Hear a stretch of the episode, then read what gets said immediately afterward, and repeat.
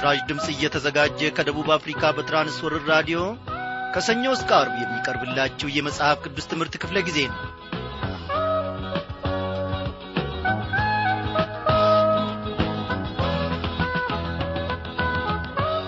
እንደምናመሻችሁ በጌታ የተወደዳችሁ ክብራን አድማጮች እግዚአብሔር አምላካችን እየተመሰገነ ይሁን።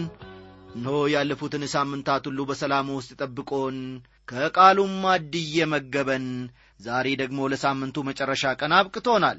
በዛሬው ምሽት ክፍለ ጊዜ ጥናታችን ተከታታዩን የኦሪት ዘጸአት መጽሐፍ ጥናታችንን እንመለከታለን እንቀጥላለን ማለት ነው። በሚኖረን ጊዜ ሁሉ እግዚአብሔር በባርኮቱ እንደሚገናኘን እነሆ የቃሉንም ደጆች ከፍቶ እንደሚናገረን ደግሞ እኔ አምናለሁ እግዚአብሔር ታላቅ ነው ወገኖቼ። ለእኔና ለእናንተ ሕይወት እስከ ዛሬ ድረስ መቀጠል ለእኔና ለእናንተ ማማር በእውነት ኢየሱስ ክርስቶስ ምክንያት ነው። ለትዳራችን ማማር ለኑሮአችን ማማር ለሥራችን ማማር ኢየሱስ ክርስቶስ ምክንያት ሆኖልናል። ጌታችን በላያችን ላይ ነግሷልና ሃሌሉያ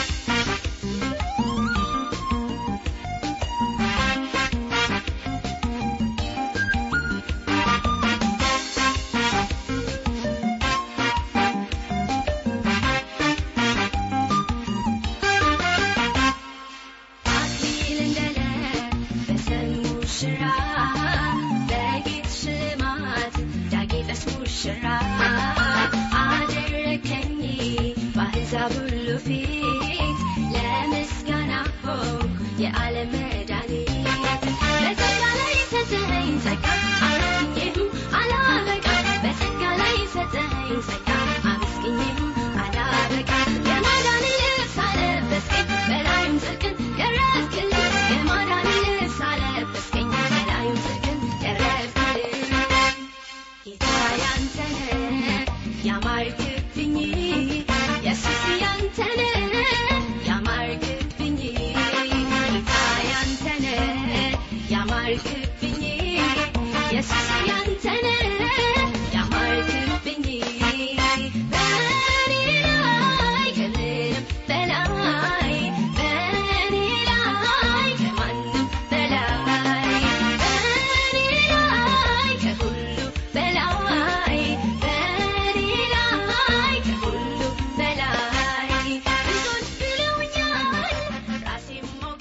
እግዚአብሔር ስለዚህ ዝማሬ የተመሰገነ ይሁን።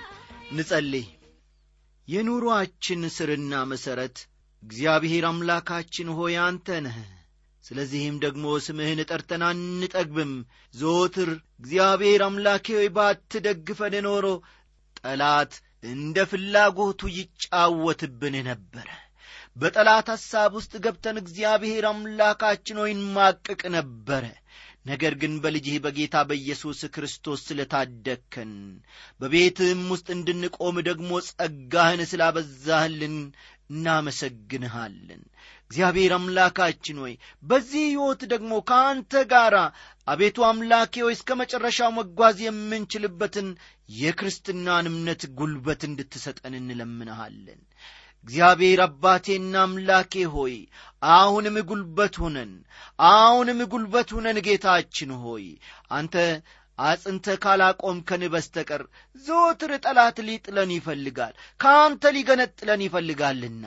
እግዚአብሔር ሆይ የዛገውን ሕይወታችንን የቈሸሸውን ሕይወታችንን በልጅ በጌታ በኢየሱስ ክርስቶስ ደም እንድታጠራና እንድታነጻ ራሳችንን አሳልፈን ለአንተ እንሰጣለን። በዚህች ምሽት ደግሞ በመካከላችን ተገኝ። ይህንን የምንማረውን ቃል እግዚአብሔር ሆይ ባርክልን አስተማሪውን መንፈስ ቅዱስ ከጸባዖት ላክልን እግዚአብሔር ሆይ እኔ መናገር አልችልም። እግዚአብሔር አባቴና አምላኬ ሆይ ሰዎችም ደግሞ እኔን ማድመጥ አይችሉም። ስለዚህ የባሪያህን ንግግር ሳይሆን የጌታን መንፈስ ቅዱስ ድምፅ በዚህን ሰዓት ወገኖቼ ይሰሙ ዘንድ አንተ የምትናገረንን ጌታ ሆይ ከጸባወትና ደምጥ ዘንድ ሁላችንንም ባርከን። በጌታችንና በመድኃኒታችን በኢየሱስ ክርስቶስ ስም አሜን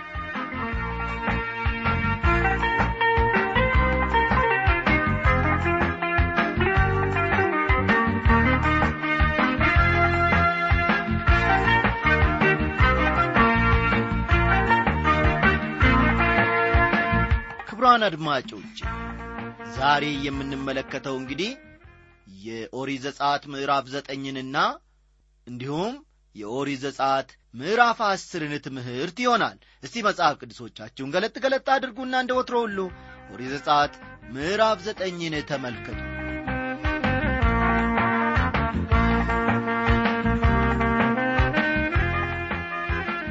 ወገኖቼ የግብፅ ከብቶች በበሽታና በመክሰፍት እየተመቱ ስለ መሞታቸው ግብፃውያን ራሳቸው በከባድ ቁስል በመመታታቸው በኀይለኛ ሕመም ስለ መሰቃየታቸው እንዲሁም በመጨረሻም እግዚአብሔር ከሚያስፈራ አውሎ ነፋስ ጋር የበረዶ መክሰፍት እንዳመጣባቸው በምዕራፍ ዘጠኝ ውስጥ እንመለከታለን። እግዚአብሔር ትዕቢተኛ ከሆነው ከፈርዖንና ከሕዝቡ ጋር ያለውን ጉዳይ እንደ ቀጠለ ነው በዚህ ምዕራፍ ውስጥ አብረን እንመለከታለን ማለት ነው። ከእግዚአብሔር ጋር ለመስማማት ባልፈለገ መጠን ሐዘንና ጥፋት በግብፅ ምድርና በነዋሪዎቹ ላይ ይወርድ ጀመረ። እስከዚህ ምዕራፍ ድረስ ፈርዖን የራሱን ልብ እንዳደነደነ ተነግሮን ወይም ተመልክተን ነበረ። አሁን ግን የምንመለከተው እግዚአብሔር የፈርዖንን ልብ ሲያደነድን ነው። ፈርዖን እግዚአብሔርን ለማወቅና ለመታዘዝ በንቢተኝነት በመቀጠሉ የእግዚአብሔር ቁጣና ጥፋት መጣበት እግዚአብሔር ሊያድነንና ሊባርከን ይፈልጋል። ነገር ግን የእኛም ቢተኝነት ምንጊዜም የእግዚአብሔርን በረከት ወደ እርግማን ሊቀይረው ይችላል። በፈርዖን ላይ የደረሰውም ይህንኑ የመሰለ ጉዳይ ነው። አምስተኛው መቅሰፍት ቸነፈር ነው።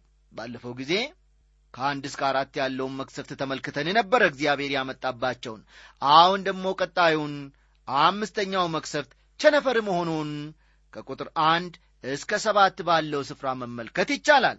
ይህንን ክፍል ያነበበ ሰው አሁን ፈርዖን ሕዝቡን ይለቃቸዋል ብሎ ያስብ ይሆናል።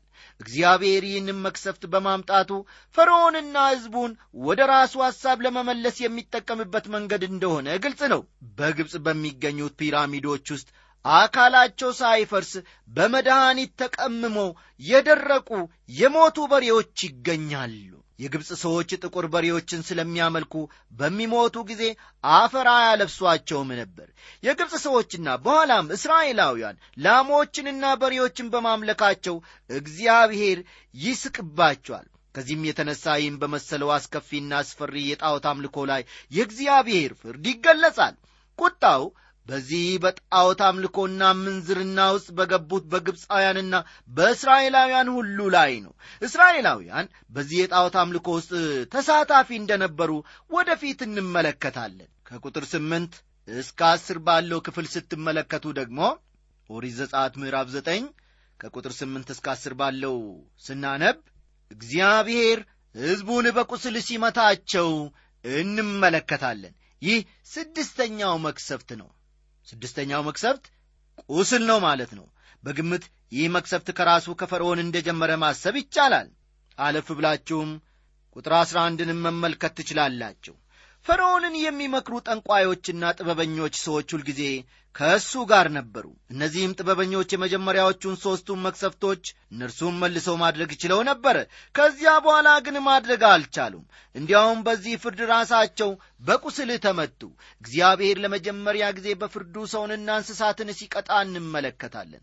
ከብቶቹን በበሽታ ሲመታቸው ሰውን ደግሞ በቁስል መታው። በግብፅ የጣዖት ቤተ መቅደስ ውስጥ የሚያገለግሉ ካህናት ንጹሐንና በሽታ የሌለባቸው ሊሆኑ ይገባል። ነገር ግን በዚህ መክሰፍት ምክንያት ሁሉም በቁስል ስለተመቱ አምልኳቸው እየረከሰ ሆነ እነርሱም ለአገልግሎታቸው የማይበቁ ያልነጹ በቤተ መቅደሱም መግባት የማይገባቸው ሆኑ።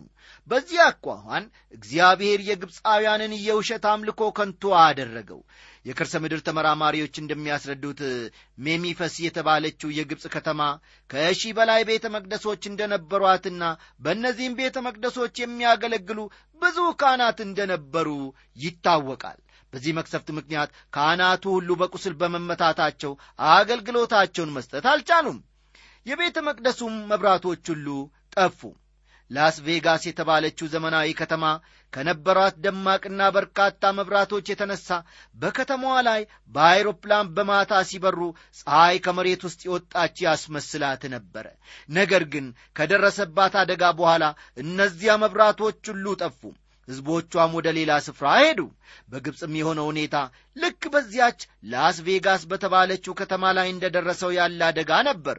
የስህተት ሃይማኖት ዋጋ አጣ። እያንዳንዱ ሰው በቁስል ተመጥቷል የጣዖት አምልኮ ካህናትን በቤተ መቅደሳቸው ሊያገለግሉ አልቻሉም። በበሽታ ምክንያት አገልግሎት አይሰጥም የሚል ማስታወቂያ በቤተ መቅደሶቹ ላይ ተደረገባቸው። ዘጻት ምዕራፍ 9 ከቁጥር 13 እስከ 15 ያለውን ተመልከቱ። ምንም እንኳን ወገኖቼ ፈርዖን በቁስል ቢመታም እግዚአብሔር በባሪያው በሙሴ በኩል ሕዝቡን እስራኤልን ይለቅ ዘንድ በተከታታይ ይጠይቀው ነበረ ያገለግሉኝ ዘንድ ሕዝቤን ልቀቅ የሚለውን የእግዚአብሔርን ጥያቄ ስንት ጊዜ አንብበነው ይሆን? ፈርዖን እስካሁን ድረስ እስራኤልን ይለቅ ዘንድ አልፈቀደም። ልቡም እንደደነደነ ነው ከቁጥር 16 እስከ 17 ያለውን ስንመለከት እግዚአብሔር ፈርዖንን በመጠቀም በምድር ሁሉ ላይ ኀይሉን ማሳየቱን እንመለከታለን። እግዚአብሔር የሰዎችን ቁጣ ለእርሱ ምስጋናን እንዲያመጣ አድርጎ ሊጠቀምበት ይችላል። በመዝሙር 76 ቁጥር 10 በመዝሙር 76 ቁጥር 10 እንዲህ ተብሎ ተጽፏል። የሰዎች ቁጣ በበዛ መጠን ለአንተ ምስጋና ይበዛልሃል። ከጦርነት የሚያመልጡትም ሁሉ በዓላትህን ያከብራሉ ይላል። ይህ ከአዲሱ ትርጉም የተወሰደ ነው። ሰባተኛውን መክሰፍት ደግሞ ከቁጥር አሥራ ስምንት መመልከት ይቻላል። ያም በረዶ ነው።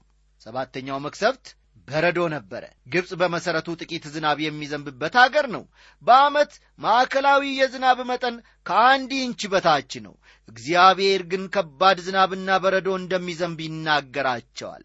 ከቁጥር 19 እስከ 20 ያለውንም ተመልከቱ በዚህ ክፍል ያለው ጥያቄ ሕዝቡ በእግዚአብሔር ያምን ወይም ማያምን እንደሆነ እየቀረበለት ጥያቄ ነው። እግዚአብሔር እንዲህ አላቸው እናንተም ሆነ ከብቶቻችሁ ከቤት አትውጡ ይላል። ሕዝቡ ግን ይህንን የእግዚአብሔርን ቃል ማመን አልቻሉም። ከዚህም የተነሳ በእግዚአብሔር ፍርድ ተሰቃዩ። እግዚአብሔር በቃሉ ያምኑ ዘንድ ዕድል ሰጥቷቸው ነበረ። ነገር ግን የተሰጣቸውን ዕድል ያበላሹት ራሳቸው ናቸው። ዛሬም ቢሆን የብዙ ሰዎች ችግር ይህ ነው። ወደ ደህንነት ሲጠሩ እምቢ ይላሉ። እግዚአብሔር አያስፈልገኝም ይላሉ። ቁጥር 21 ይህ መክሰፍት ሰዎችን ብቻ ሳይሆን አራዊቱንም ሁሉ እንዳጠቃ ከዚህ ክፍል ማስተዋል ይቻላል። ከቁጥር 22 እስከ አምስት ያለውንም እንዲሁ ተመልከቱ። በእግዚአብሔር ያላመኑ ሰዎች ራሳቸውን ለማዳን አለመቻላቸውን እንመለከታለን። እግዚአብሔር ለግብፃውያን ያስተላለፈው መልእክት ዛሬም ቢሆን ለዓለም የሚያስተላልፈው ነው የእግዚአብሔር ፍርድ ይመጣል። ሰዎች ግን በኖ ዘመን እንደነበረው ወደፊት ምንም መጥፎ ነገር እንደማይመጣ በማሰብ በመዝናናት ይመላለሳሉ። ክርስቶስ ለፍርድ በሚመጣበት ጊዜ የሰዎች ሁኔታ ይህንን ይመስላል። በግብፅ የነበሩ ሰዎች ባለማመናቸው ምክንያት ዋጋቸውን እንዳገኙ ቅጣት እንዳይደርስብን በእርሱና ምን ዘንድ እግዚአብሔር ዛሬም ቢሆን ይጠይቀናል። ዘጻት ምዕራፍ ዘጠኝ ቁጥር 26ን ተመልከቱ። የእስራኤል ልጆች ተቀምጠው በነበሩባት በጌሳም አገር ብቻ በረዶ አልወረደም ይላል ይህ ክፍል። ከዚህ በኋላ የእስራኤል ሕዝብ ይኖርበት የነበረው አገር ጌሴም በግብፅ ላይ ከመጣም መክሰፍት ሲከለል እናያለን። ቁጥር 27 ፈርዖንም ልኮ ሙሴንና አሮንን ጠራ። በዚህ ጊዜ በደልኩ። እግዚአብሔር ጻዲቅ ነው። እኔና ሕዝቤም ኀጢአተኞች ነን ይላል። አዎ ፈርዖን ለመጀመሪያ ጊዜ በዚህ ቦታ በደለኛና ኀጢአተኛ መሆኑን ሲያምን እናያለን። ቁጥር ሰላሳ አንድን አለፍ ብላችሁ ተመልከቱ። ገብሱ እሼቶ ተልባውም አፍርቶ ነበርና ተልባና ገብሱ ተመታ ይላል። በቁጥር ሰላሳ ሁለት እንደምናነበው ስንዴውና እጃው ጊዜው ገና ስለ ነበር በበረዶ ተመትቶ አልረገፈም። ተልባና ገብሱ ግን ተመታ ይህ በግብፃውያን ምግብና ልብስ ላይ የመጣ ፍርድ ነው። ቁጥር ሰላሳ አምስትን አለፍ ብላችሁ ተመልከቱ። የፈርዖንም ልብ ጸና። እግዚአብሔርም በሙሴ አፍ እንደ ተናገረ የእስራኤልን ልጆች አልለቀቀም ይላል። እግዚአብሔር ግብፃውያንን በመምታት ከስህተት አምልኳቸው ነቅተው እንዲመለሱ እያደረጋቸው ሲሆን መሪያቸው ፈርዖን ግን ልቡን እንዳደነደነ ነው። እንግዲህ ወገኖቼ በዚህ ክፍል የተመለከትነውን ታሪክ ቀጣዩን ደግሞ በምዕራፍ አስር ውስጥ እንመለከታለን።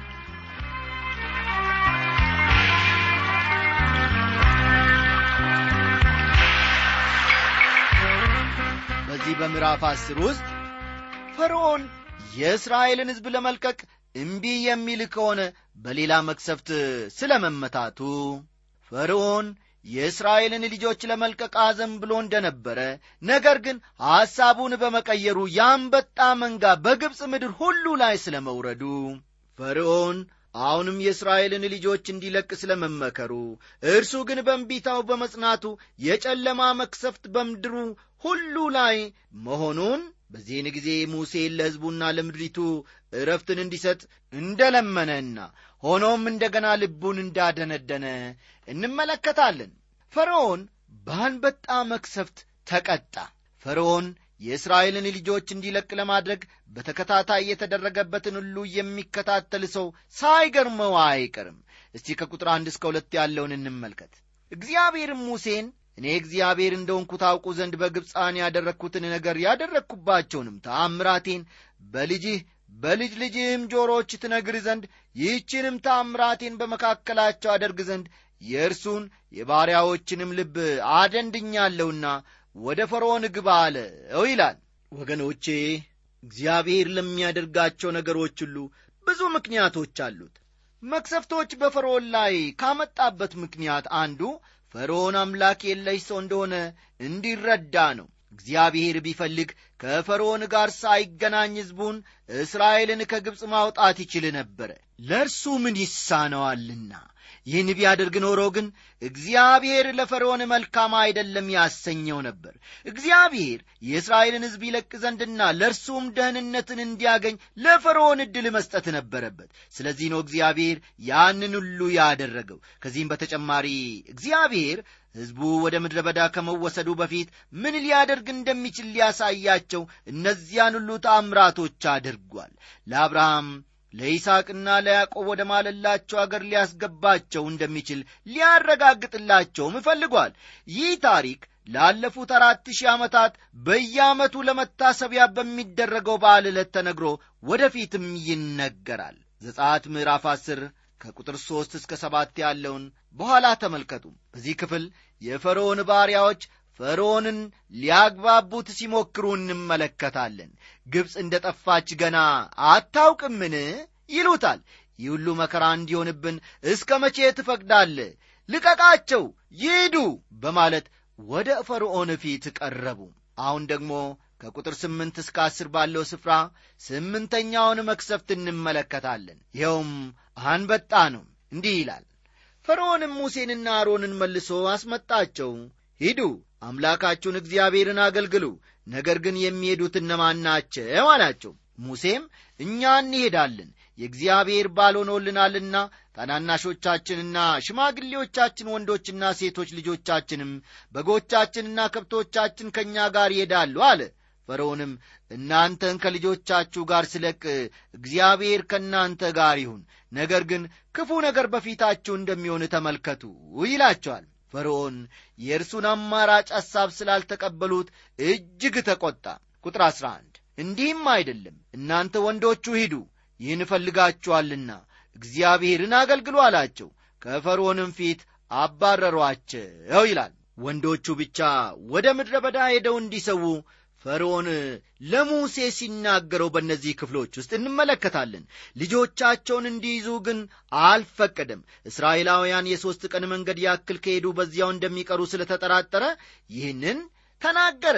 ልጆቻቸው ካልሄዱ ግን ተመልሶ ይመጣሉ ብሎ አስቦ ነበርና ፈርዖን ሙሴን በእንደዚህ ያለ የማግባቢያ ቃል እንደፈተነው ዛሬም የእግዚአብሔር ልጆች በተመሳሳይ ሁኔታ ይፈተናሉ። እኔና እናንተ በተመሳሳይ ሁኔታ እንፈተናለን። በብዙ አገሮች ከክርስትና ትምህርት ጋር የሚቃረኑ ትምህርቶችን እየተማሩ የማያድጉ ልጆች እጅግ ብዙ ናቸው። የእግዚአብሔር ልጆች እንደ ዓለማውያን እንዲመላለሱ የሚችሉትን ያህል ገንዘብ እንዲሰበስቡና በዓለም ጉዳይ ጣልቃ እንዲገቡ እየተነገራቸው ነው ዛሬ ዛሬ። ክርስቲያን ወላጆችም ለልጆቻቸው ጥሩ ትምህርት እንዲያገኙ ውጤታማና ሀብታም እንዲሆኑ ይመኙላቸዋል። ነገር ግን ከዓለማዊ ነገር እንዲጠበቁ ስለማይመክሯቸው የብዙ ክርስቲያን ወላጆች ልጆች በዓለማዊ ነገር ጠፍተዋል ይህ የዓለም ማባበል ወደ እያንዳንዱ ክርስቲያን ቤተሰብ የሚመጣ ፈተና ነው። ልጆቻችሁን ወደ ትምህርት ቤቶች ስትልኩ ወገኖቼ ምን ትጠባበቁ ይሆን? በዓለማዊ ነገር ተወስዶ ክርስቲያናዊ ስነ ምግባራቸው ሲበላሽ እገሌ እንዴት እንደዚህ ሆነ? እገሊትስ እንዴት እንደዚህ ሆና አደገች? ያደጉት በክርስቲያን ቤተሰብ ውስጥ አይደለምን? በማለት ትጠይቁ ይሆናል ለዚህ ችግር ምክንያቱ ክርስቲያን ወላጆች ልጆቻቸው ወደ ትምህርት ቤቶች ለመላክ የሚያስቡትን ያክል በክርስቲያናዊ ስነ ምግባር በቤትም ሆነ በቤተ ክርስቲያን እንዲያድጉ ስለማያሰለጥኗቸው ነው። ከዚህ የተነሳ ብዙዎቹ ልጆቻቸውን አጥተዋል። ሙሴና አሮን ፈርዖን ያቀረበላቸውን የማባበያ ሐሳብ አልተቀበሉም። ይህም ፈርዖንን እጅግ አበሳጨው። ልብ በሉ ወገኖቼ ሙሴና አሮን ፈርዖን ያቀረበላቸውን የማባበያ ሐሳብ እምቢ አሉ። ንዴቱ ግን ምንም ሊያደርግለት አልቻለም። ይልቁንም ሌላ መክሰፍት እንዲመጣበት ሆነ። ከቁጥር 12 እስከ 15 ያለውን ደግሞ እንመልከት። እግዚአብሔርም ሙሴን በግብፅ አገር ላይ እንዲወጡ ከበረዶውም የተረፈውን የምድርን ቡቃያ ሁሉ እንዲበሉ ስለ አንበጣዎች በግብፅ አገር ላይ እጅህን ዘርጋ አለው ሙሴም በግብፅ አገር ላይ በትሩን ዘረጋ። እግዚአብሔርም የምሥራቅን ነፋስ ያን ቀን ሁሉ ሌሊቱን ሁሉ አመጣ። ማለዳም በሆነ ጊዜ የምሥራቁ ነፋስ አንበጣዎቹን አመጣ። አንበጣዎችም በግብፅ አገር ሁሉ ላይ ወጡ። በግብፅም ዳርቻ ሁሉ ላይ ተቀመጡ። እጅግም ብዙ ነበሩ። ይህንም የሚያክል አንበጣ በፊት አልነበረም ወደፊትም ደግሞ እንደ እርሱ አይሆንም ይላል በዚህ በተገለጠው የእግዚአብሔር ፍርድ በጣም የሚያስገርሙ ነገሮችን እንመለከታለን። ስምንተኛው መክሰፍት ማለትም የአንበጣ መንጋ እንደ ሌሎቹ መክሰፍቶች በተአምራት የመጣ አይደለም። የምስራቅ ነፋስ የአንበጣውን መንጋ ከሌላ ስፍራ አመጣው። ምናልባትም ከእስያ ክፍለ አህጉር ሳይሆን አይቀርም። ምክንያቱም እስያ በአንበጣ መንጋ የሚጠቃ አህጉር ስለሆነ ነው። አንበጣዎቹ ረጅምና ሰፊ ምድረ በዳን አቋርጠው ስለመጡ እጅግ ተርበው ነበርና ወደ ግብፅ የአባይ ለምለም ሸለቆ ሲደርሱ እጽዋቱን ሁሉ ሸፍነው አወደሙት። በእግዚአብሔር ቃል ውስጥ አንበጣ የፍርድ ምልክት ነው። የአንበጣ መክሰፍት በሰው ልጆች ላይ ከሚደርሱት መክሰፍቶች እጅግ የከፋ ነው። ነቢዩ ኢዩኤል የአንበጣን መክሰፍት በሰዎች ልጆች ላይ ሊመጣ ያለውን ፍርድ እንደሚያሳይ ተናግሯል። በዮሐንስ ራእይ መጽሐፍም ወደፊት በምድር ላይ ከፍተኛ የአንበጣ መክሰፍት እንደሚመጣ ይጠቁማል እነዚህ በራሪ ፍጥረታት አስቀድሞ ከደረሱት መክሰፍቶች የበለጠ በግብፅ ምድር ላይ ከፍተኛ ጉዳት አድርሰዋል። ቁጥር 16 ፈርዖንም ሙሴንና አሮንን በፍጥነት ጠራ። አምላካችሁን እግዚአብሔርን እናንተንም በደልኩ ይላቸዋል። ፈርዖን በዚህ ስፍራ ለመጀመሪያ ጊዜ በደለኛ መሆኑን አስታወቀ። ከቁጥር 17 እስከ 20 ያለውንም ተመልከቱ እግዚአብሔር መክሰፍቶቹን በየተራቸውና በሚያስደንቅ ሁኔታ ሲልክ ግብፃውያንን እንዴት ባለ መንገድ ሊገናኛቸው እንዳሰበ ያሳየናል። የመጀመሪያው መክሰፍት ያነጣጠረው ምድሪቱን በበከሉ ተማልክቶችና ጣዖታት ላይ ነበረ። አሁን ግን እግዚአብሔር መክሰፍቱን ወደ ሕዝቡ ኑሮና ሕይወት እያመጣው ነው። ያንበጣው መክሰፍት ከፍተኛ ውጤት አምጥቷል ሕዝቡ ወደ ፈርዖን እንዲጮህና መክሰፍቱ አስከፊ መሆኑን በመግለጽ ፈርዖንን ለማሳመን ሞክረዋል። ይህም ሁኔታ ፈርዖንን ለጊዜው እንዲጸጸታ አድርጎታል። ነገር ግን መክሰፍቱ ከተወገደ ከጥቂት ደቂቃዎች በኋላ ፈርዖን ወደ ድሮ ሐሳቡ ተመልሶ ልቡን አደነደነ። እግዚአብሔርም ሕዝቡን ይለቅ ዘንድ ፈርዖንን ያስገድደው ጀመረ። ከቁጥር 21 ጀምሮ ደግሞ ስለ ዘጠነኛው መክሰፍት ስለ ድቅድቅ ጨለማ እንመለከታለን። እግዚአብሔርም ሙሴን እጅህን ወደ ሰማይ ዘርጋ በግብፅም አገር ላይ ሰው የሚዳስሰው ጽኑ ጨለማ ይሁን አለው። ሙሴም እጁን ወደ ሰማይ ዘረጋ በግብፅም አገር ሁሉ ላይ ጽኑ ጨለማ ሦስት ቀን ሆነ። ማንም ወንድሙን አላይም ሦስት ቀንም ሙሉ ከስፍራው ማንም አልተነሳም። ለእስራኤል ልጆች ሁሉ ግን በተቀመጡበት ስፍራ ብርሃን ነበራቸው ይላል። እጅግ የሚገርም ነው። በሚያስፈራ ድቅድቅ ጨለማ ውስጥ ገብታችሁ ታውቃላችሁን? ረጅምና ጠመዝማዛ እንዲሁም ብርሃን የማይገባበት ዋሻ ውስጥ ብትገቡ የጨለማውን አስፈሪነት ትገነዘቡ ወይም ደግሞ ልትረዱ ትችላላችሁ። ይህንን የመሰለ ድቅድቅ ጨለማ ነበር በግብፅ ምድር ላይ የወረደው። ይህም ጨለማ የሆነው በማታ ሳይሆን በቀን ነበረ። ግብፃውያን የሚያመልኩት የጨለማ አምላካቸውም የገጠማቸውን ድቅድቅ ጨለማ ሊያስወግድላቸው አልቻለም። ይህ ጨለማ እግዚአብሔር ፈርዖንን ሌላ የማባበያ ሐሳብ እንዲያመጣ ያደረገበት ታምራት ነበር። ፈርዖን የእስራኤልን ሕዝብ በሙሉ ከግብፅ ምድር እንዲወጡ ከመፍቀዱ በፊት ለመጨረሻ ጊዜ ያቀረበው የማባበያ ሐሳብ ነበረ። እግዚአብሔር የእስራኤልን ሕዝብ የእርሱ መሆናቸውን ስለ ማስታወቁ የሚያወሳው ደግሞ ቁጥር 24 ነው። እንዲህ ይላል ፈርዖንም ሙሴን ጠርቶ ሂዱ እግዚአብሔርን አገልግሉ ነገር ግን በጎቻችሁንና ከብቶቻችሁን እተው ልጆቻችሁ ደግሞ ከእናንተ ጋር ይሂዱ አለው ይላል። የእስራኤል ሕዝብ በጎቻቸውንና ከብቶቻቸውን ትተው ልጆቻቸውን ግን ይዘው ከግብፅ መውጣታቸው ጥሩ አማራጭ ነው። ሙሴም ሊቀበለው ያስባል ብላችሁ ትገምቱ ይሆናል። ፈርዖንም ከብዙ ውጣ ውረድ በኋላ የደረሰበት ሐሳብ ስለሆነ ተቀባይነት ያለው ነው ትሉ ይሆናል። እዚህ ላይ ለዘመኑ ክርስቲያኖች የሚሆን አንድ መልእክት እናገኛለን እግዚአብሔር የእስራኤልን ሕዝብ ከግብፅ እንዲወጡ ጠርቷቸዋል። ልጆቻቸው በግብፅ ምድር እንዲቀሩና በግብፅ ሥርዓት ትምህርት እንዲያድጉ አልፈቀደም። እኛም ወገኖቼ ልጆቻችንን ለዓለማዊ ነገር አሳልፈን እንድንሰጣቸው የእግዚአብሔር ፈቃድ አይደለም። በዚህች ምሽት ይህን ልብ እንድትሉ ቤታችሁንና ትዳራችሁን እንድትፈትሹ አደራ ላለሁ ሙሴ ፈርዖን ላቀረበለት የማባበያ ሐሳብ የሰጠውን ምላሽ እናስተውል ፈጽሞ ማባበያውን ሊቀበል አልቻለም። ከቁጥር 25 እስከ 29 ያለውን ተመልክተን ትምህርታችንን እንደመድማለን። ሙሴም አንተ ደግሞ ለአምላካችን ለእግዚአብሔር የምንሰዋው መሥዋዕትንና የሚቃጠል መሥዋዕትን ትሰጠናለህ። አምላካችንን እግዚአብሔርን ለማገልገል ከእነርሱ እንወስዳለንና ከብቶቻችን ከእኛ ጋር ይሄዳሉ። አንድ ሰኮናም አይቀርም። አምላካችን የምናገለግለው ምን እንደሆነ ከዚያ እስክንደርስ አናውቅም አለ። እግዚአብሔር የፈርዖንን ልብ አጸና ሊለቃቸውም አልወደደም። ፈርዖንም ከእኔ ዘንድ ሂድ ፊቴም ባየህበት ቀን ትሞታለህና ፊቴን እንዳታይ ተጠንቀቅ አለው። ሙሴም እንደ ተናገርኪውን ፊትህን እንደ ገና አላይም አለ ይላል። ወገኖቼ ዓለም ዛሬ እኔና እናንተን በተለያየ ዐይነት መንገድ ቀርባ ልታባብለን ትችላለች ልታባብለንም ትሞክራለች። ለዚህ ሁሉ ማባበያዋ እምቢ ማለት እንድንችል ደግሞ እምነታችን በእግዚአብሔር ላይ የጸና መሆን አለበት። ልጆቻችን ከዓለማዊ ነገር ጋር እንዳይደባለቁና እንዳይመሳሰሉ እነሆ ለዓለማዊ ነገር ለዓለማዊ ጥሪ እምቢ ማለት መቻል አለብን። ቤታችን ቤተሰባችን ያለን ቁሳቁስ ሁሉ ለእግዚአብሔር የተቀደሰ ለእግዚአብሔርም የተሰጠ መሆን መቻል አለበት። እግዚአብሔር አምላካችን በዚህ ሕይወት እንድንኖርና እርሱን እንድናገለግል ደግሞ እርሱ ከጸባወቱ ጸጋውንና ኀይሉን በእኛ ላይ ያፍስስ ይሙላብን። ደህና ደሩ እያለ ስንሰናበታችሁ ታዲያ በዚህች አጭር ዝማሬ ነው። ሰላምታችን የጋራ ነው። ከወንድም ያለማየው ጋር ጻፉልን ጸልዩልን